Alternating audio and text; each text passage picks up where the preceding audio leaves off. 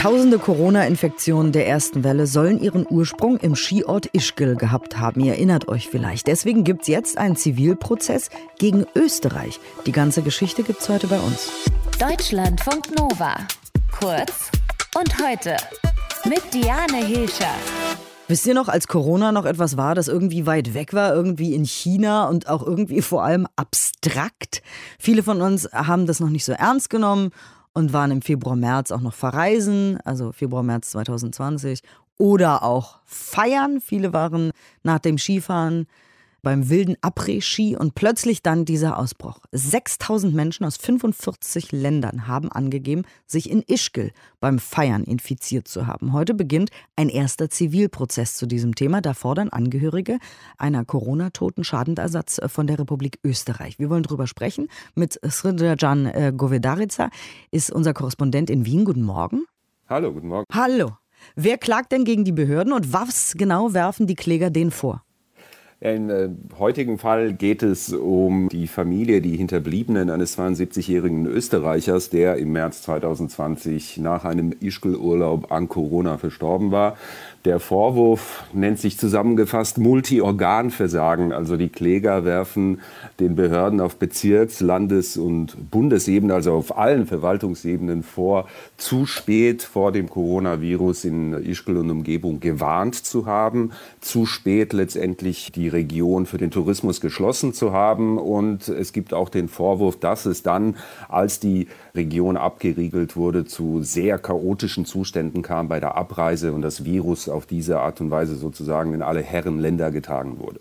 Und wie reagieren die Behörden jetzt auf die Vorwürfe? Ja, Österreich wird von der Finanzprokuratur vertreten, sozusagen als Anwalt.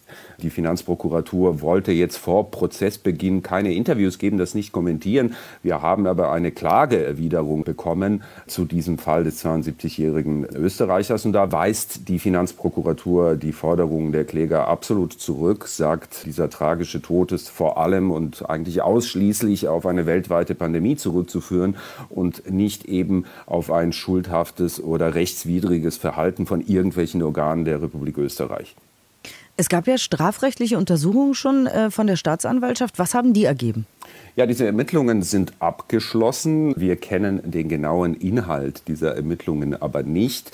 Was schon bekannt ist, ist, dass fünf Personen, die auch nicht namentlich bekannt sind, als Beschuldigte geführt werden. Jetzt liegt dieses Ermittlungsergebnis der Staatsanwaltschaft beim Justizministerium und es wird geprüft, ob auch tatsächlich Anklage erhoben wird. Ein Prozess, der Wochen oder Monate dauern kann. Also das ist noch nicht bekannt. Es hat darüber hinaus auch noch eine unabhängige Expertise Expertenkommission gegeben, eingesetzt vom Land Tirol, die weniger strafrechtlich oder politisch nach Folgen geschaut hat, sondern geguckt hat, sind da überhaupt Fehler passiert. Und auch da ist rausgekommen, es gab einige Fehleinschätzungen, aber laut Expertenkommission kein schuldhaftes Verhalten oder gar Vorsatz. Was mich noch interessieren würde, ist, wie ist denn die Diskussion gerade in Österreich zu dem Thema? Das ist ja, könnte ich mir vorstellen, ein Zivilprozess und ein Thema, äh, wo sich die Geister scheiden.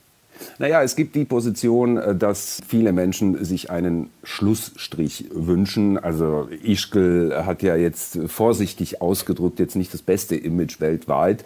Und es gibt die Position in Österreich, dass ein Prozess, der dann sozusagen zu Ende geführt wird, auch ja einen Schlussstrich unter diese Geschichte zieht. Auf der anderen Seite gerade Menschen, die natürlich vom Tourismus leben und so haben große Sorgen, dass sowas noch weiter oder ein noch schlechteres Bild auf die Tourismusbranche Branche in Österreich wirft und dass dann möglicherweise tatsächlich in der letzten Konsequenz weniger Menschen kommen. Dankeschön für die Einschätzung und das Gespräch. Äh, Srdjan Govedarica ist unser Korrespondent in Wien. 6000 Menschen aus 45 Ländern haben angegeben, sich damals in Ischgl beim Feiern infiziert zu haben. Und heute beginnt ein erster Zivilprozess zu diesem Thema gegen Österreich.